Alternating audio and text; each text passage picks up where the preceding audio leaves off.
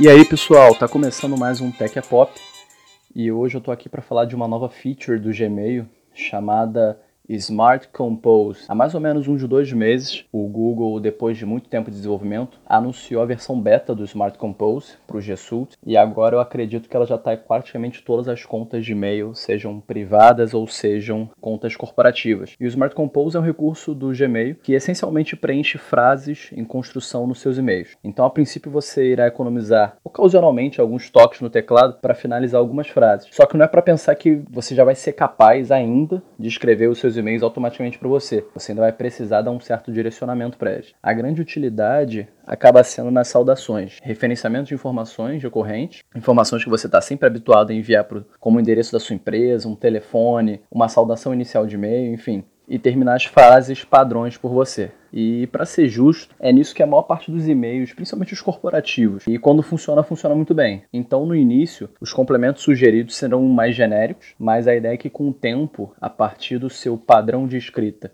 e do seu comportamento de recebimento e envio de e-mails, essa AI, assim posso dizer, aprenda a forma como você escreve, a forma como você se relaciona com seus contatos na sua lista e consiga tornar mais personalizado esses complementos, essas sugestões de complemento para você.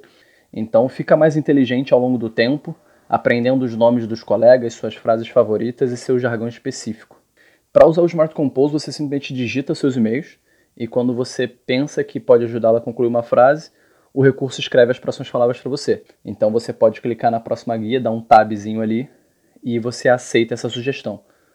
Ok, mas toda gigante tecnologia, a princípio, tem trabalhado com inteligência artificial hoje, seja em aplicações menores como o Smart Compose, ou até aplicações maiores como carro autônomo, enfim, todas têm um certo nível de inteligência artificial ali, a gente podendo discutir se ela é de fato uma inteligência ou então parâmetros muito bem assertivos, mas isso já seria outro assunto. Mas o ponto é que nenhuma tem sido tão incisiva quanto a companhia sediada em Mountain View. A prova mais recente disso é que a Google renomeou toda a sua divisão de pesquisa para chamar de Google AI. Então toda a Google Research agora se chama Google AI. E a mudança foi anunciada um pouco, pouco antes do início da conferência de desenvolvedores do I.O., no maio desse ano, e mostrou o quão sério o Google está para conduzir a atuação quando se trata de inteligência artificial. A ideia é que o Google AI englobe tecnologias como visão computacional, deep learning, machine learning, reconhecimento de fala, tudo que tange um nível de inteligência mais aprofundado e que esbarre em desafios de AI, toda essa divisão vai medir esforços para isso. E o Google alterou a página inicial do Google AI para que ele exiba pesquisas publicadas sobre diversos assuntos, história de como é que a AI está surgindo no mundo, materiais de consulta, ferramentas de código aberto para outras pessoas poderem usar e implementar e eventualmente serem aceitos pelo time da Google. Então a mudança vem depois de uma remodelação no mês passado que viu o Jeff Dean nomeado o chefe de AI agora da Google. O novo chefe de AI da empresa diz que gostaria que vê o Google se aprofundando em áreas como saúde, por exemplo, mas também adverte que a empresa enfrentará algumas questões éticas bem complicadas sobre o uso apropriado de AI à medida que expande o uso da tecnologia. Então, o Dean, que é o novo chefe de AI da Google, ajudou a impulsionar o boom do AI no Vale do Silício quando ele se juntou ao laboratório secreto da Google, o LabX, em 2011, para investigar uma abordagem de aprendizado de máquina conhecida como redes neurais profundas. O projeto produziu um software que aprendeu a reconhecer gatos no YouTube, por exemplo. Parece banal, mas só o fato de uma inteligência, sem nenhum direcionamento humano, somente acesso a banco de dados, distinguir o que é um animal, o que é uma pessoa, o que é uma cor, o que é um objeto, já tem um impacto muito grande. E o Google passou a usar essas redes neurais profundas para melhorar muito a precisão do seu serviço de reconhecimento de voz e desde então tornou a técnica o centro de estratégia da empresa para praticamente tudo. Uma das maneiras que Jim espera ajudar é inventar novas linhas de negócio. Até agora, a pesquisa de AI do Google tem sido muito usada principalmente para melhorar e expandir os produtos já existentes, como software de busca, smartphone, enfim. As novas capacidades de aprendizado de máquina e os resultados de pesquisa podem nos permitir fazer coisas novas que o Google não faz ainda agora. A própria saúde é uma que está muito longe dessa situação. Dean não irá discutir detalhes agora, mas dois projetos de pesquisa do Google oferecem boas pistas do que está por vir. A empresa está testando um software na Índia que pode detectar uma complicação de diabetes que causa cegueira e também testou um software que procura por sinais de câncer de mama em lâminas em microscópio. O FDA, que é como se fosse a Anvisa lá de fora, começou a aprovar com cautela até o software de inteligência artificial que ajuda os médicos a tomarem as decisões médicas do dia a dia. Então, os órgãos regulatórios já começaram a olhar para as aplicações da Google, não só da Google, mas de outras empresas, para poder entender como é que eles adaptam a legislação e como é que a gente consegue viver num mundo onde as decisões não são mais tomadas por humanos e simplesmente parametrizadas por nós. E o sucesso na assistência médica pode ajudar a diversificar os negócios de uma empresa que, apesar de muitos interesses amplos, apesar de ter um portfólio de produtos imenso, ainda depende muito de publicidade. Então, se a gente pegar o recorte de 2017, quase 90% da empresa mãe do grupo Alphabet, que é o Google, veio de anúncios. A longo prazo, o Jim acredita que a inteligência artificial automática poderia permitir que os robôs descobrissem como lidar com situações desconhecidas, como abrir um tipo de tampa de garrafa que nunca tinha visto antes. Apesar de sucesso em tarefas estreitas, os pesquisadores de AI lutaram para tornar as máquinas capazes de fazer muitas coisas diferentes. Sistemas de AI mais poderosos também levarão o Google a um novo nível de incerteza moral no que tange toda essa atividade. Alguns pesquisadores da empresa estão trabalhando para garantir que os sistemas de aprendizado de máquina não quebrem nenhuma expectativa social de justiça. Em 2015, o produto de organização de fotos do Google identificou algumas imagens de pessoas negras como gorilas. Foi aquilo que eu falei no último programa, no Dia da Consciência Negra. E o serviço ficou algum cego às buscas de macacos negros desde então. Então a gente tem que ter muito cuidado em como é que essas aplicações podem estar ser usadas, porque por mais que seja um método científico, elas ainda são parametrizadas por humanos. Então, acredito que o trabalho forte da Google vai ser como é que a gente delimita questões morais nessas aplicações. E quem, infelizmente, não se lembra do bot de inteligência artificial que a Microsoft lançou no Twitter há um tempo atrás.